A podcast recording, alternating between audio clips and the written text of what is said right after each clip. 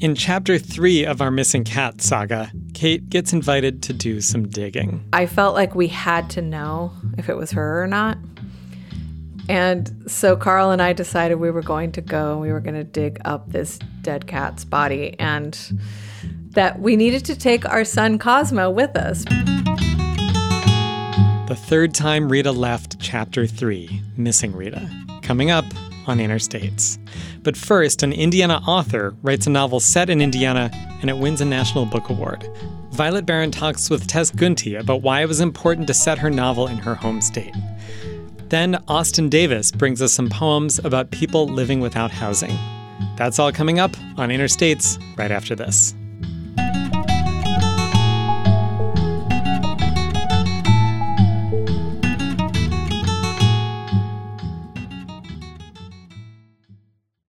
Welcome to Interstates. I'm Alex Chambers, and I'm going to turn it right over to Violet Baron, who talked with novelist Tess Gunty about the Midwest, social class, and women being protagonists of their own lives. Tess Gunty's debut novel, The Rabbit Hutch, got significant critical acclaim when it came out last year.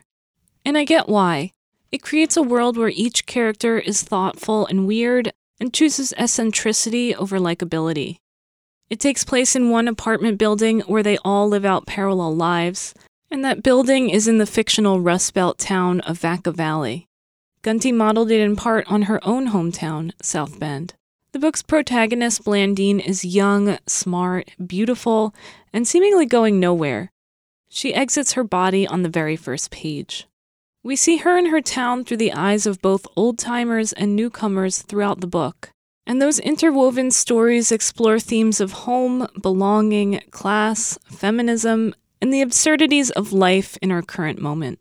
It also speaks honestly and devastatingly about what it's like to be a woman, or a girl just entering womanhood, in a world that seems to be taking as many steps backwards as forward. I spoke with Gunty via Zoom to hear some of her whys and hows behind the story. I've been writing for fun ever since I was really little. It was just something I enjoyed doing, and I continued doing it throughout high school and college. But I had never read a book that was set in the Rust Belt. And I think that when I was small, I internalized this narrative that the lives that happen there, the the narratives that happen there are not worthy of attention, of, of external attention. And I think it took me a very long time to understand the particular danger of that message. I think when you believe that the narratives around you and within you don't matter, um, you're divested of of political will and creative will. But around the time I was kind of 20, 21, I started to realize that the absence of this fiction was a very good reason to contribute some. Yeah, you bring up this sort of political aspect to this right away. And I'm curious if you see this book as part of that raft of stories we got in the last five plus years, like Educated, you know, Hillbilly Elegy, maybe even The Glass Castle, these personal and family oriented stories about working class white communities that we don't hear about as much. Hmm. I, I haven't actually read either of those books, but I suppose I was. I started writing this book the year I moved to Brooklyn. Um, and I think I needed about a year of distance, at least from my home, in order to start to see it more clearly. And one thing that came to me during that time was um, a new sense of kind of protectiveness and tenderness toward the place that I don't think I could feel free to experience until I was free of it. And I did notice that there was a, a, dismissal of this region that I think I felt when I lived there, but I never saw it up close until I was out of it. And I saw, um, you know, I was in more elite communities on in coast in coastal cities, and I think that it was uh, partly the frustration of of encountering that dismissal that motivated me to write it. I mean, I remember going to I had already been writing the book for a bit, but I went to see a performance of Bolero the New York Philharmonic. And I sat next to this woman who was in furs and she sort of looked like she'd never left Manhattan. When she asked where I was from, I said Indiana and she gasped and she said, mm. I didn't know anyone was from Indiana. Did you turn the lights out when you left? And it was the most cartoonish version of an attitude that I think I encountered in much more subtle ways um, mm-hmm. here and there. Not to say that I think this is like the pinnacle of oppression. I just think it, it was interesting to me to encounter the dismissal. Yeah, that sense of place and how different people respond to it is so palpable in the story. And I'm curious how place sort of acts as a device. You know, the character Moses comes to Vaca Valley and he's sort of responding to the smallness or small timeness of it. And now, you know, you've lived in these big places, right? Like New York and LA. Actually, my story is the opposite, right? I came from New York to Indiana. So, in your mind, how is the placeness of Vaca Valley operating in the story? I mean, one of the reasons I wanted to set it in a fictional city was that I think if I had set it in my my real hometown or any other city in the Rust Belt, like Gary, Indiana, Flint, Michigan, Youngstown, Ohio, all of which influenced uh, Vaca Valley tremendously, I would feel immobilized by the task of doing it justice or creating a, an objectively true portrait of the place. I think precisely because there's so few narratives that are, you know, visible on a national scale about these places that I'd feel tremendous pressure to be perfectly accurate in every possible way. And I knew that was that was just impossible for me. So setting it in a fictional city allowed me to treat place more as a kind of atmospheric challenge rather than a a transcription challenge. And what I was trying to evoke most strongly was this kind of purgatorial atmosphere that I encountered in my city and then any other city that I that I visited that had a similar history. I would feel that sensation of the afterlife of a kind of waiting afterlife, um, interland between realms that was so palpable in in all of these places. Really, it was the effort was to evoke the emotional sensation, um, and then of course I pulled on things that were real, some things I made up, but but that was the main relationship I had with with uh, creating a place. Yeah, it's super interesting. The idea of the place as a sort of purgatory or purgatorial moment, you know, right? Maybe between what it was when the factories and the companies were really strongly present and what it will be, or, you know, what new commerce might come, you know. And did you feel that growing up in the state? Absolutely. I mean, I remember I didn't really learn much about the automobile company. In, in South Bend's case, um, it was home to Studebaker automobiles for about 100 years, and then they abruptly closed in the 1960s. So that was about 30 years before I was born. And my family wasn't from South Bend, they had moved there from elsewhere. In its heyday, Studebaker was the largest car manufacturing facility in America, but I didn't I didn't know that. What I did know was that I felt extremely haunted uh, from childhood onward by something, and I didn't and I I saw it everywhere. It wasn't just in my household; it was it was everywhere I looked. And when I went, I went to Catholic school, and when I was maybe 11 or so, the, the teacher, this religion teacher, told us, she introduced us to the idea of purgatory for the first time. And she described it as a place of indefinite waiting and eternal longing and unquenchable thirst. And she said that you would never know how long you're going to stay there. And, um, and pretty much everyone went there, she said. and, and so she made us memorize this prayer to like liberate a thousand souls or something every day from from purgatory. And she would keep a tally of all the souls that that we had liberated. And so the whole the whole exercise was fairly absurd but it was also um, when she was describing this afterlife i thought i recognize this place and i feel like we're already there. And it kind of it gave a term to all of the longing the waiting this no man's land uh, that I saw was both emotionally and geographically in terms of the landscape, the architecture, but also in people's expressions and postures. No, that's very cool. I can tell you're a writer talking about that. That would definitely stick with me too. So I'm curious if you know that that was a really deep description of place and how it sort of factored into the story. But do you see yourself or neighbors or friends growing up in some of these characters? Because they're so richly developed. I certainly see um, myself in every in in all of these characters. I think um, even though none of them kind of superficially resemble me, I I feel very present in all of them. Of course, my emotional data is what I'm drawing on to evoke theirs. But I I find it very difficult to write about people that I really know. I think I can translate experiences from my own life or from others into fiction, but I feel like I'm violating someone if I ever um, really transcribe their story into into fiction, even with their permission. It just feels kind of invasive. But I will say that I was really good friends with some of my neighbors as a child, and many of them. I mean, I grew up in a sort of lower lower income neighborhoods, and my family you know, we didn't have much income, but I did have a lot of resources that my, like the people around me didn't have. And I was very, very aware of that. I think, you know, I had two caregivers that were present. I had access to education. My mother worked in schools, so we got free tuition.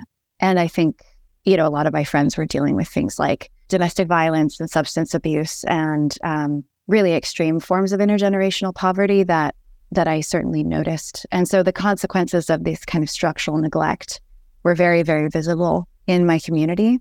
But then also I went to these schools where, you know, they were Catholic schools, they were were more expensive. And so most of my peers there were from very, very different worlds. They were from the suburbs, gated communities, high income lives. Um, and it's it really felt like we were experiencing two completely different places. And then also I worked at a, a farmer's market. I worked at a bakery when I was in high school and a little bit into college. And we had a stand at the farmer's market. So I would go there twice a week, three times a week. And it was a really social environment. People would just stop and, and talk and want to tell you, you know, about their lives. And especially among, I think, the older people who who visited, a lot of them felt very lonely and kind of left behind by others. And so they would just sit and tell me their life stories. And all of those stories, none of them are replicated in the book, but th- that was very much the sort of emotional soundtrack that was present for me as I was as I was writing. Also curious about gender and how gender factored into the story. You have some very strong female characters and also some very strange female characters, right? And all of them are dealing with being a woman in various different ways. The main character, Blandine, is dealing with like an abusive relationship that she was in when she was very young, and she's still very young. And the mother character, Hope, is dealing with postpartum anxiety in a very intense way. And her husband is supportive, but he doesn't know how to be fully supportive. The way we see perspective and agency in these characters does feel new to me, and I wonder if it feels new to you and why you chose to invoke womanhood in those ways in the story. Yeah, I, it was. I think this is one of those subjects that I, I can't not write about because it so influences the way that I inhabit the world. You know, I'm the only girl in my family. I have three older brothers, and my dad was actually, he's a sociology He's a sociologist who's, who's kind of interested in the socialization of masculinity, particularly violent masculinity. And so I grew up thinking a lot more consciously about masculinity. And um, my dad was always trying to rewire uh, those socialization patterns in my own household. So he was always encouraging my brothers to sort of express their emotions and cry and to not, you know, to be to be thoughtful of others and all of this.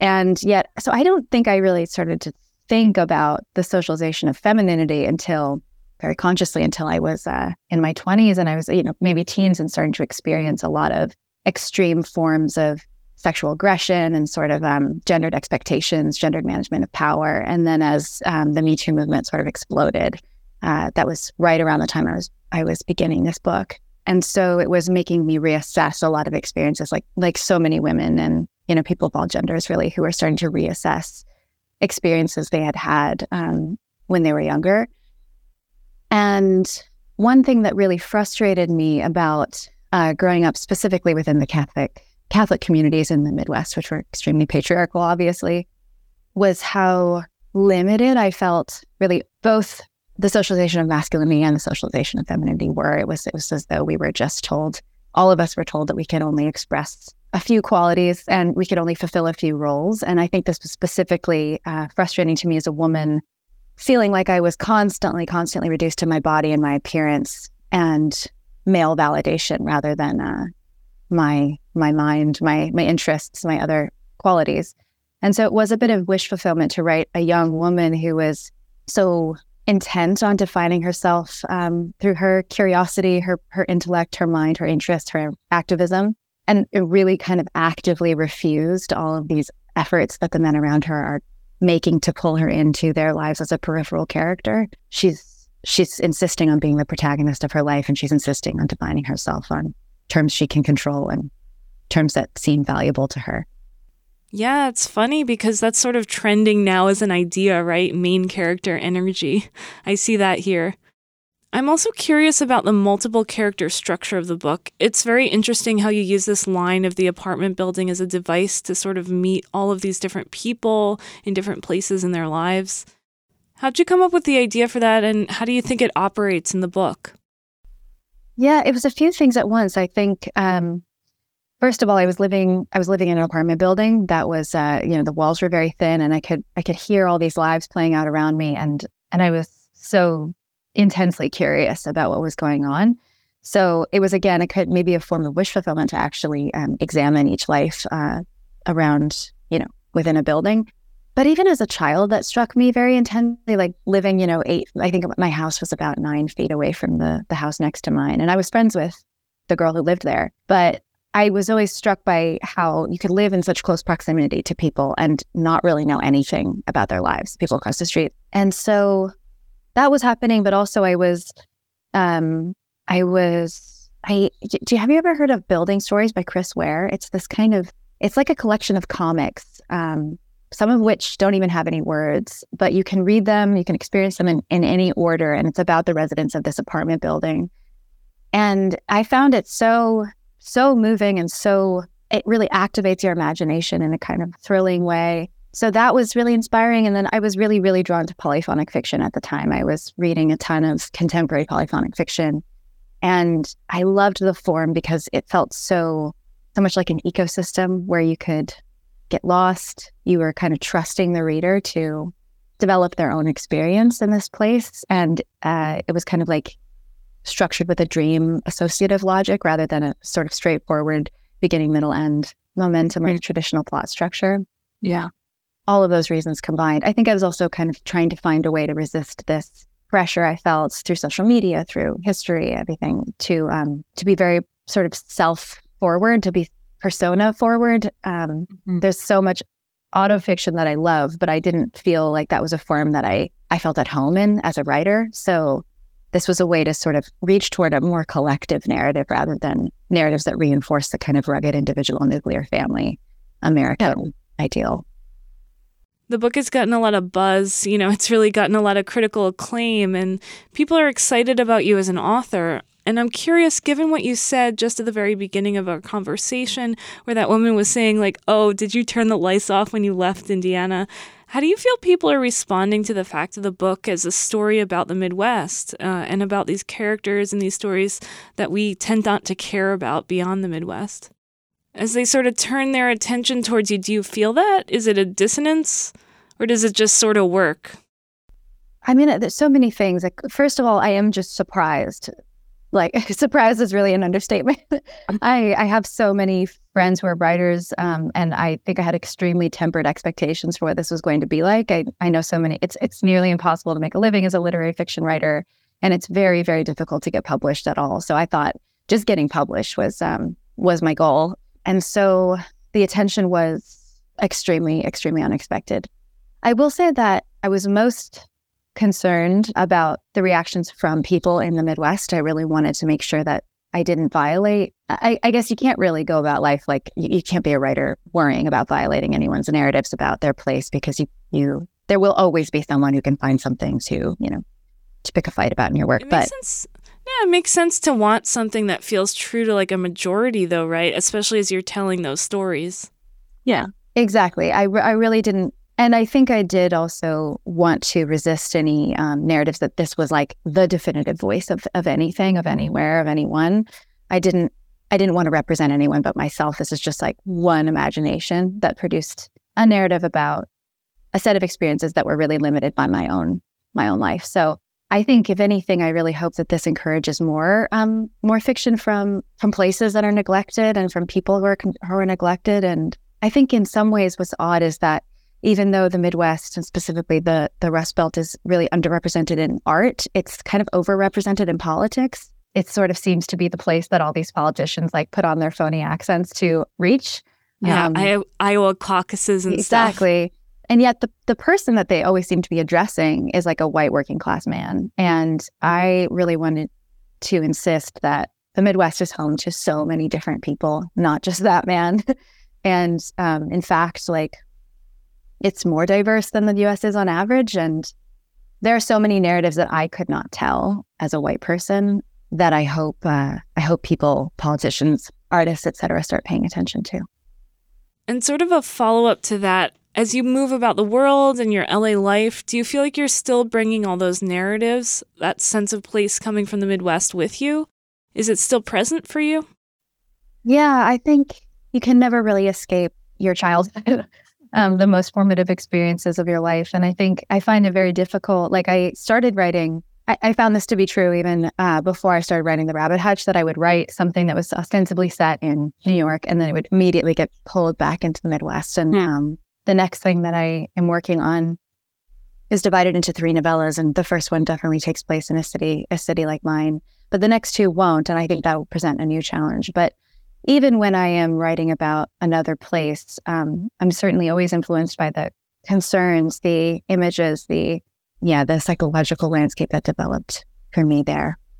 Oh, yeah. And that was my next question. Your next project, is it also sort of using these themes of the Rust Belt? And is it moving in new directions with that?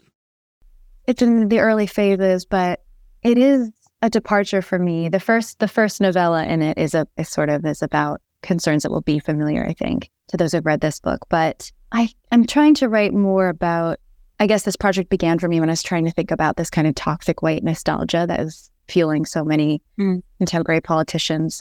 And so it, it that's where it began, but I think it's kind of it's drifted toward quantum superposition and agriculture and a woman who's stalked by someone who saw her in a performance. So I I think it, everything will be it'll be wandering a bit from from like these concerns.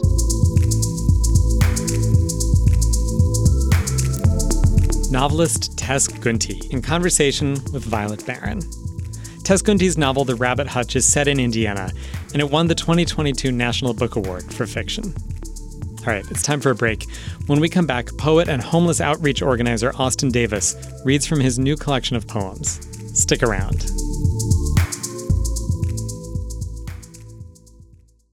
Welcome back to Interstates. I'm Alex Chambers. Austin Davis is a poet and homeless outreach organizer in Phoenix, Arizona. My new book was just released from Outcast Press. It's called Compulsive Swim, and it is a poetry novella about the fentanyl crisis, housing crisis, and mental health crisis here in Arizona and all around the country. I have OCD, and the book follows a character who is struggling with their obsessions and compulsions and trying to, to fight them. Here in Arizona, there is no immediate emergency shelter for families facing housing insecurity. And every week, I get at least three to five calls from families who are possibly facing homelessness, mostly, you know, for the first time. Uh, this is a poem that I wrote about a family that I care about very deeply, and it's about this complicated issue. Layla and her kids sleep on a bridge that frowns over the freeway. Wrapped in blankets on a yellow slab of foam, the baby is silent despite the sirens. Cars whiz by below us, and I pass Layla a smoke. So many people are off to house parties and hookups, horror movies, and football games, her son Jace says. He spits off the guardrail the city put around the bridge to stop people from jumping. It lands on a windshield, and he laughs, and I laugh, and I smoke, and he doesn't. The car lessens to light, and I pretend I don't hear Jace when he asks if joy is a currency we should spend all at once, since we're bound to be robbed of it one of these nights.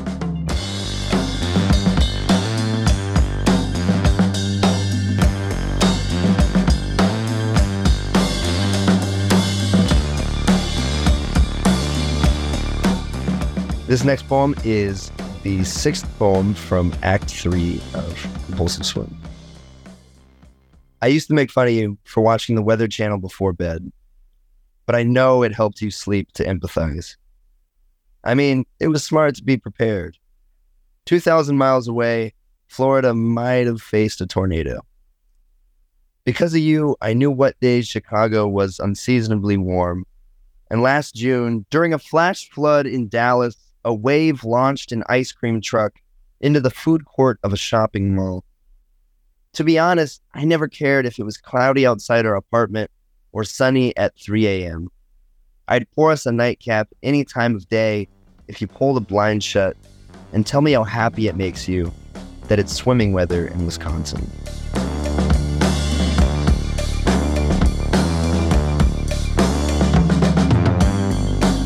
That was poet and homeless outreach organizer Austin Davis on WFIU's Poets Weave. We're going to take another break and then try to figure out what work is really for anyway, as we keep searching for a missing cat. Stay with us. Interstate's Alex Chambers. Up next, chapter three of the third time Rita left. It involves a drain pipe, a pillowcase, and plenty of people leaving work to help find Rita. Let's go.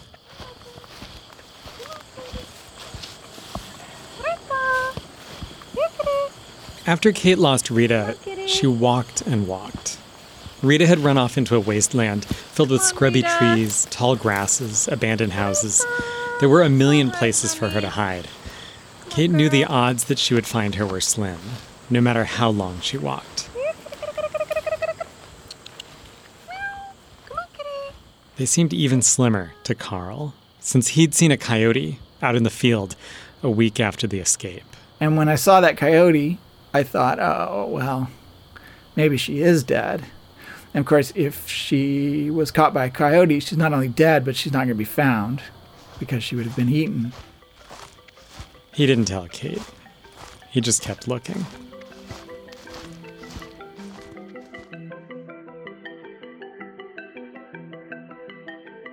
Kayte and Carl spent a lot of time in those fields. How did they account for that time? They weren't working, they weren't sleeping or cooking or even really taking care of anyone. They weren't exactly enjoying themselves either. They were just wandering around, calling for Rita. You can't really call that time productive. They're not making things, they're not taking care of things. It's extra. In a way, Kayte and Carl and all the people helping them were spending time outside reality. At least outside economic reality, which is probably a good place to be. It was a place where searching for Rita was valuable, even if they'd probably end up empty handed. Anyway, all of this is to say, Kayte wasn't the only one who left work to help find Rita. I was at work and I got a frantic phone call from Kayte. And she said that she had taken the cats to the vet and that Rita had escaped in the parking lot and that Rita had disappeared into the into the underbrush behind the strip mall. So I rode my bike to work at that time, and I worked on the far other side of town. So uh, I recall getting telling my boss about the situation and her saying, "Oh well, you better go." She understood the gravity of the situation. She was a pet owner, dog owner, and I, you know, I think pet owners have a, I don't know, a shared worldview, I suppose. I love animals more than most people like meaning I love animals more than I love people generally. And so, and especially cats. I really love cats. As the effects of the calamity spiraled out, more and more people got caught up in it. Amanda Nickey was Kayte's boss at the time. And so I went immediately. Amanda was the director of a local nonprofit. When I interviewed her, she still worked there, although she's since left. On the surface, the nonprofit's main service was providing food to people who were hungry. But there was a secret mission as well, because Amanda understood that if you really wanted to end hunger, you needed to end economic injustice. Equally important for you to understand now, though, is that last time I looked at the staff pictures, every staff member was photographed with their pet. I think that says something. Anyway, that day in the fall of 2016, they'd gotten a group text at the office. But maybe it was a phone call. I don't remember. But it was an urgent, like, can someone please help me? So Amanda went. Right then. And if you've listened to chapter one, you know what happened next. They searched and searched and didn't find her. But I want to get back to the fact that Amanda left work. She had an organization to run. Were you leaving work regularly? Yeah, yeah. I think that, like, you know, I'm the boss, I can do what I want. But there's also, like, this idea of, like, this was something important going on in Kayte's life. And she was my employee, but she's also my friend. And, like, something that guides us in our organization is understanding our humanity and being real people and humans and, like, allowing that to happen and be in the space where we work. And, like, everyone has had their missing cat or equivalent in their lives and that's allowed to like be real and take up space here. So hell yeah, we were leaving work to go look for the cat. yeah. It was very important work. As important as feeding people? I don't know. Maybe. If it means being able to go back day after day to a job that puts you face to face with how our society allows so many of its people to go hungry. Even in normal times, like we do hard work that's like difficult to sit with and we don't get paid a lot of money and there's not a lot of fancy perks unless you like radishes or whatever, I don't know, which I do, but it has to be about more than radishes in the end, right? Even if that radish is the first crunchy vegetable you can pull from your garden in the spring, a fresh radish can be a thing of beauty. But so can knowing that people have your back. In the way that we cultivate community outwardly, we do that internally as an organization too. And so that means like feeling safe and supported enough to say, I can't make pies today for this workshop. I have to go find my cat. And knowing that that's okay. I don't know. what is work, really? Amanda's skeptical about work culture, but she really believes in taking care of people. And maybe that's what real work is, which is why she ran this organization and why she wanted to change how we talk about hunger, and why, at the same time, she was ready to pick up and head out when Kayte got a phone call. Someone had seen Rita. And I, I felt pretty certain that they had actually seen her because they had seen the picture of her. They said it really, they were very certain that it was her. She made more flyers and handed them out to pretty much every single household in the Peppergrass development. we put them on every door. And it's this small community made up of these really quaint duplexes. So Kayte heads over to Peppergrass. The neighborhood is laid out in loops, and at the center of the biggest loop, there's a green space that slopes down behind the houses. There are pine trees, then drain pipes, and gravel and weeds at the bottom. That's where Kayte went. That's where Kayte hoped to find Rita, like she'd hoped at 5 a.m. at Kroger, like she'd hoped at the abandoned houses where Rita first disappeared, because she was scared and she was on her own and she needed to be brought home. She got to Peppergrass as fast as she could. And I had cat food I had a um, pillowcase with me, thinking if I do catch her, I'm going to put her in this pillowcase. And so I start walking, looking for her, and I see her off in the distance. Like, like it's actually her. It's actually her. And I start calling her. Rita, Rita, it's me, it's me. Come here, Rita. Come on, Rita. Hi, kitty, kitty, kitty. Rita, Rita, it's me, it's me. Come on. Hi, kitty, kitty, kitty. And so she sees me and she starts meowing. And she doesn't run, she's just meowing. And so I approach slowly and I'm still like talking to her and singing and I'm crying a little bit. And I have this thing where I can't really roll my R's. It's just this thing I've never been able to do. And so I always try to practice rolling my R's with her name. Rita! And I thought she might recognize that. And I walked up to her and she did not run from me. I mean, she looked hesitant, but she must have recognized me because she didn't run.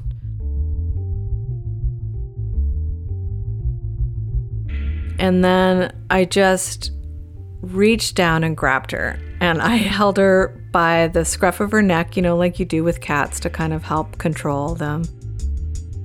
And then I was like, okay, I need to get her into this pillowcase. And like all these thoughts are racing through my head. Oh my God, I can't believe it's her. I can't believe I have her. This is incredible. And so I'm trying to like push her into this pillowcase while still sort of holding on to her. And she's a pretty big cat and she's pretty strong and she was fighting like crazy and she somehow busted out of my grip. And ran in to the drain pipe. Kayte tells the story as if she was alone at that moment, but Amanda remembers being there. As much as she cared about helping her friend, she was also drawn in by the quest. I like a problem, like I like I like an expedition, and so it was like I don't know, it felt like we're going to go find the ring or whatever. Like it felt like exciting. Carl remembers being there too because he had to talk to his boss again. said, "Oh, it sounds like Kayte has seen the cat, so I got to go." And she said, "Yep, you got to go." Memory is tricky. When you've heard a story told over and over, it's easy to start imagining you were there. But also, when you go through something intense, you might not remember all the details clearly. Were Amanda and Carl there when Rita was in Kayte's arms and then, a moment later, gone again? We'll leave that particular black box unopened. But they both remember what went through their heads. Why didn't Kayte hold on tighter? you know, why don't you dig your claws into the scruff of her neck and get her under your shirt or whatever? You know, Were you mad? Uh, yeah, a little, or or disappointed. Maybe is better. I tend not to feel anger toward people I'm close to, but but I was definitely, I was definitely second guessing what she failed to accomplish. Yeah, I I was definitely sad that that it wasn't over at that point. Kayte is so thoughtful and like confident. But in that moment, she was like, I did, I was stupid. I shouldn't have done that. Like, and it was really hard to see her be so hard on herself when, like, this is a cat who did not want to come home yet. She was not done. like, she was having fun and, you know, had more stuff to do. As she made clear when, a few minutes later, she dashed out from the drain pipe, leaped over the food they had put out for her, didn't even pause to sniff it, and ran off between two houses into another part of the neighborhood. She was gone. Again. And if you're keeping track, you're right. That was the fourth time Rita left. Amanda left, too. She did have an organization to run. Kayte and Carl stayed in the neighborhood for a while longer, but there was no more sign. That sighting, though, was a major change in the search. Now they knew for sure that Rita was alive and, for the moment, surviving. They didn't have to wonder anymore if she had died and their search was futile. Because for those first couple months, that was the hardest part. Carl said if they'd known Rita had been killed by a car in front of their house, they could have mourned the loss, been sad in the way that you're sad when you lose a pet, and then moved on. But with Rita missing, there was no closure. Before that first sighting, and there would be more, it really felt like Schrodinger's cat. That thought experiment where a cat is put into a black box. If a monitor detects a certain radioactive decay, a flask of poison is released and it kills the cat. Until the box is opened, you can't know what state the cat is in. For the observer, the cat is simultaneously dead and alive. It's precisely that epistemic state. There's no way to know. And so there's no point in mourning because I was hopeful that she was still alive. And there was no sense in giving up because I thought she was still alive. But there was also a, a sort of futility to it. And that was an emotional drag for sure. And that is probably the best explanation as to why Kayte and Carl found themselves digging up a dead cat that they were already pretty sure was not Rita.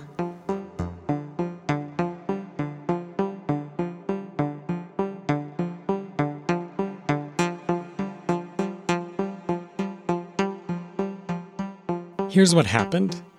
Kayte and Carl had been putting up posters, posting on listservs, listing Rita on social media. And because of all that posting and listing, someone reached out. They had found a dead cat that matched Rita's description, and they'd buried her in their backyard. And uh, they said that we could dig it up if we wanted to check. It was in a part of town it was hard to imagine Rita getting to. It was the opposite direction of where she'd run, and she would have had to cross a busy street and go through a bunch of neighborhoods to get there. But I felt like we had to know if it was her or not.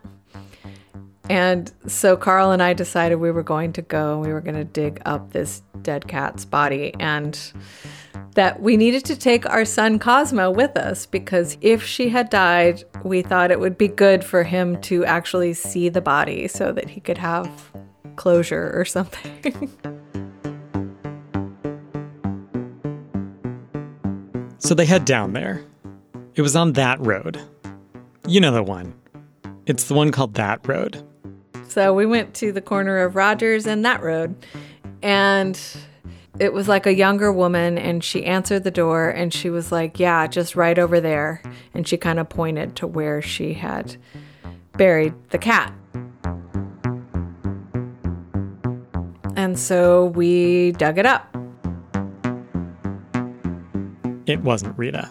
Yeah, it was really recognizable. You could tell by the fur that it was not our cat. So they put it back in the ground. We were relieved, but also kind of horrified that we had just exhumed this cat grave.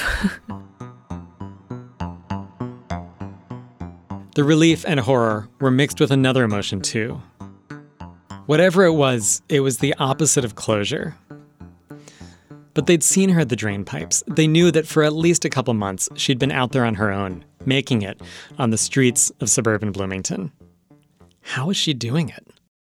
if she didn't have a lot of experience hunting, she may have had some challenges getting enough food. Perhaps she was either finding strangers to help take care of her or finding sometimes cats who are lost or abandoned find a feral colony where someone is providing food and so they kind of just hitch along for that ride and and hope that they can get some scraps um, she could have turned to hunting she may have had enough skills to get enough to get by this is dr Mikel Delgado She's a cat behavior consultant and author and researcher. She's the one who, in our last chapter, dashed my hopes that Rita remembered Kate from back when Rita was a kitten. But I pushed through my disappointment to find out how cats learn to survive in the suburban wild. So, hunting is a learned skill? Yes. So, kittens do get exposure to hunting from their mother. She will bring them prey that is kind of wounded, um, less um, potent, I guess, and then allows the kittens to practice killing. So it is something that they have to practice. They don't necessarily need mom to learn how to hunt if they can practice. So it's not like if mom's not around, they're just out of luck. This is an innate behavior that that they need to do to survive. So it's there's probably multiple ways for them to achieve that goal of learning to be a competent hunter. One of them is that mom helps you along. But the other is just that you're naturally attracted to small objects that move and you have all these skills that you apply to them like biting and pouncing and batting and kicking. But they do need to practice and they need to learn about the movements of their prey and how to sneak up on them best and what kind of bites are going to be most efficient at killing. Exposure to prey and practice hunting is really what makes you a good hunter. Rita had been an indoor outdoor cat the whole time she'd lived with Kayte. Kayte said before she ran off, she'd brought plenty of prey into the house for Kayte to witness. After the encounter at Peppergrass, it seemed clear she'd figured that one out. Obviously, you know, it, it can't be too hard for them to become good at it because otherwise the species would die out. And cats are very successful. So we know that they're good hunters, perhaps too good if you ask some ecologists. so. So yeah, it, I mean, it is really what they evolved to do. That is like their one job is to kill small birds and rodents. They're they're good at it. Odds are it's because cats are good at it that Kayte was able to meet up with Rita at Peppergrass. That should have been the end of the story. But it wasn't, and it's not the end of ours either. There's one more piece in this chapter. Remember, Rita went missing in early fall 2016. She was still missing in November. And a lot has happened since then, so let's remember what things were like back in those pre pandemic days. We were in the midst of a presidential election whose outcome seemed foregone to many people. As I've said in earlier chapters, to many people it seemed like the US was about to elect its first female president. For the folks who were excited about that, there was some nail biting, but there was mostly a whole lot of confidence. We might even call it hubris now, in hindsight. Over at work, Amanda was making plans. What we had decided was that the day after the election, we would have and again because I, th- I think we were all like this is going to be a celebration. It's going to be amazing. It's going to be so exciting. And so we were going to have like a waffle bar type thing. Like we're going to make waffles and we're going to have all these fancy toppings for waffles. And instead trump won. And we all came in and we made waffles and wept all morning. Shortly after, there was an SNL skit with, I think her name is Kate McKinnon, and she sang as Hillary sang Hallelujah. It was like really stabbing funny, but also like deeply mournful. And I've been thinking about that a lot because that's like we had no idea that like this would be like how we all collectively felt for years afterward. Hallelujah. Hallelujah. Hallelujah. Hallelujah.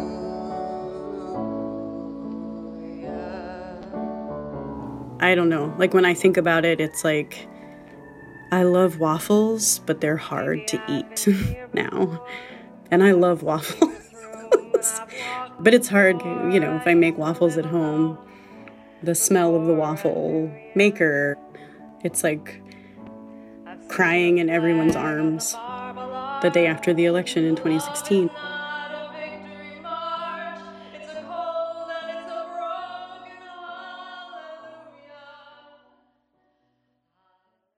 Rita was lost in September. And in November, there was the election, and Trump was elected. It was a shock. It was something that I couldn't understand how it had happened. And I was just filled with so much despair.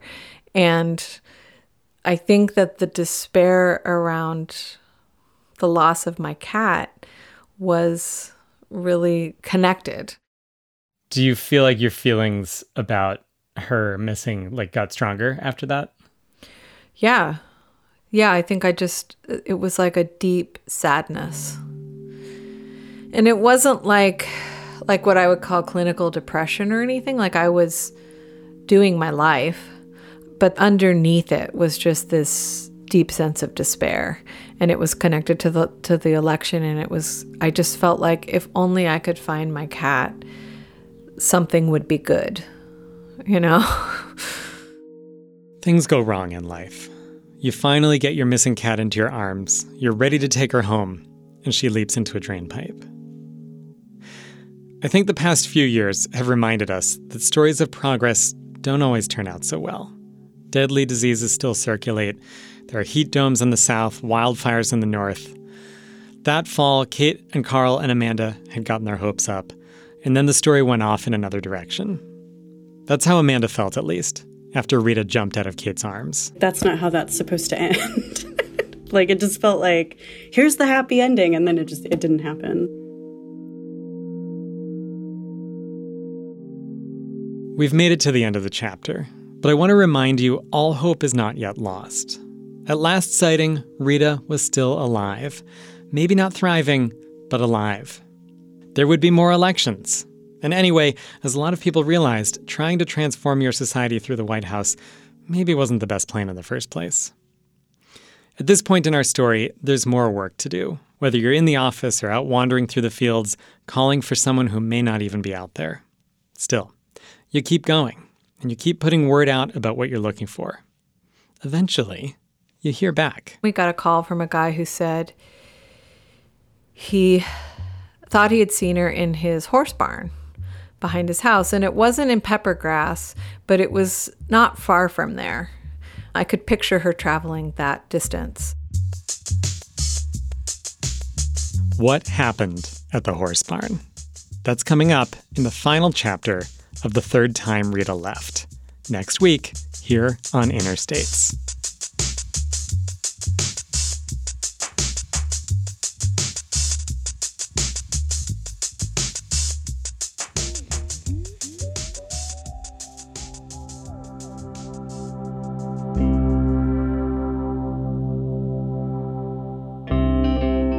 Interstates comes to you from the studios of WFIU in Bloomington, Indiana.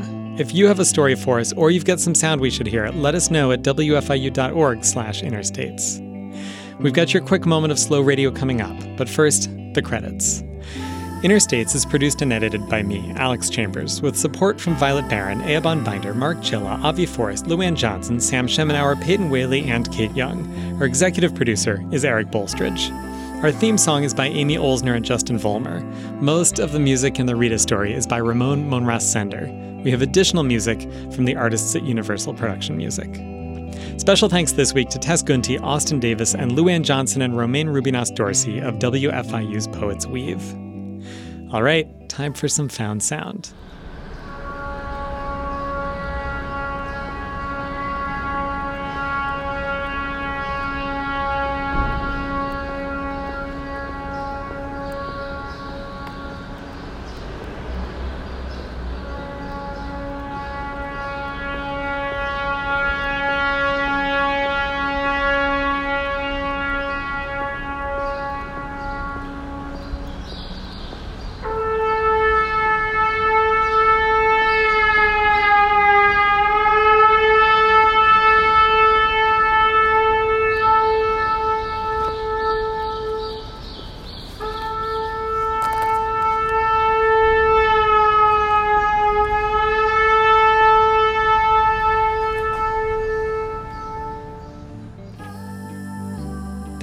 Was Parking Garage with Trombone, recorded by Kate Young. Until next week, I'm Alex Chambers. Thanks as always for listening.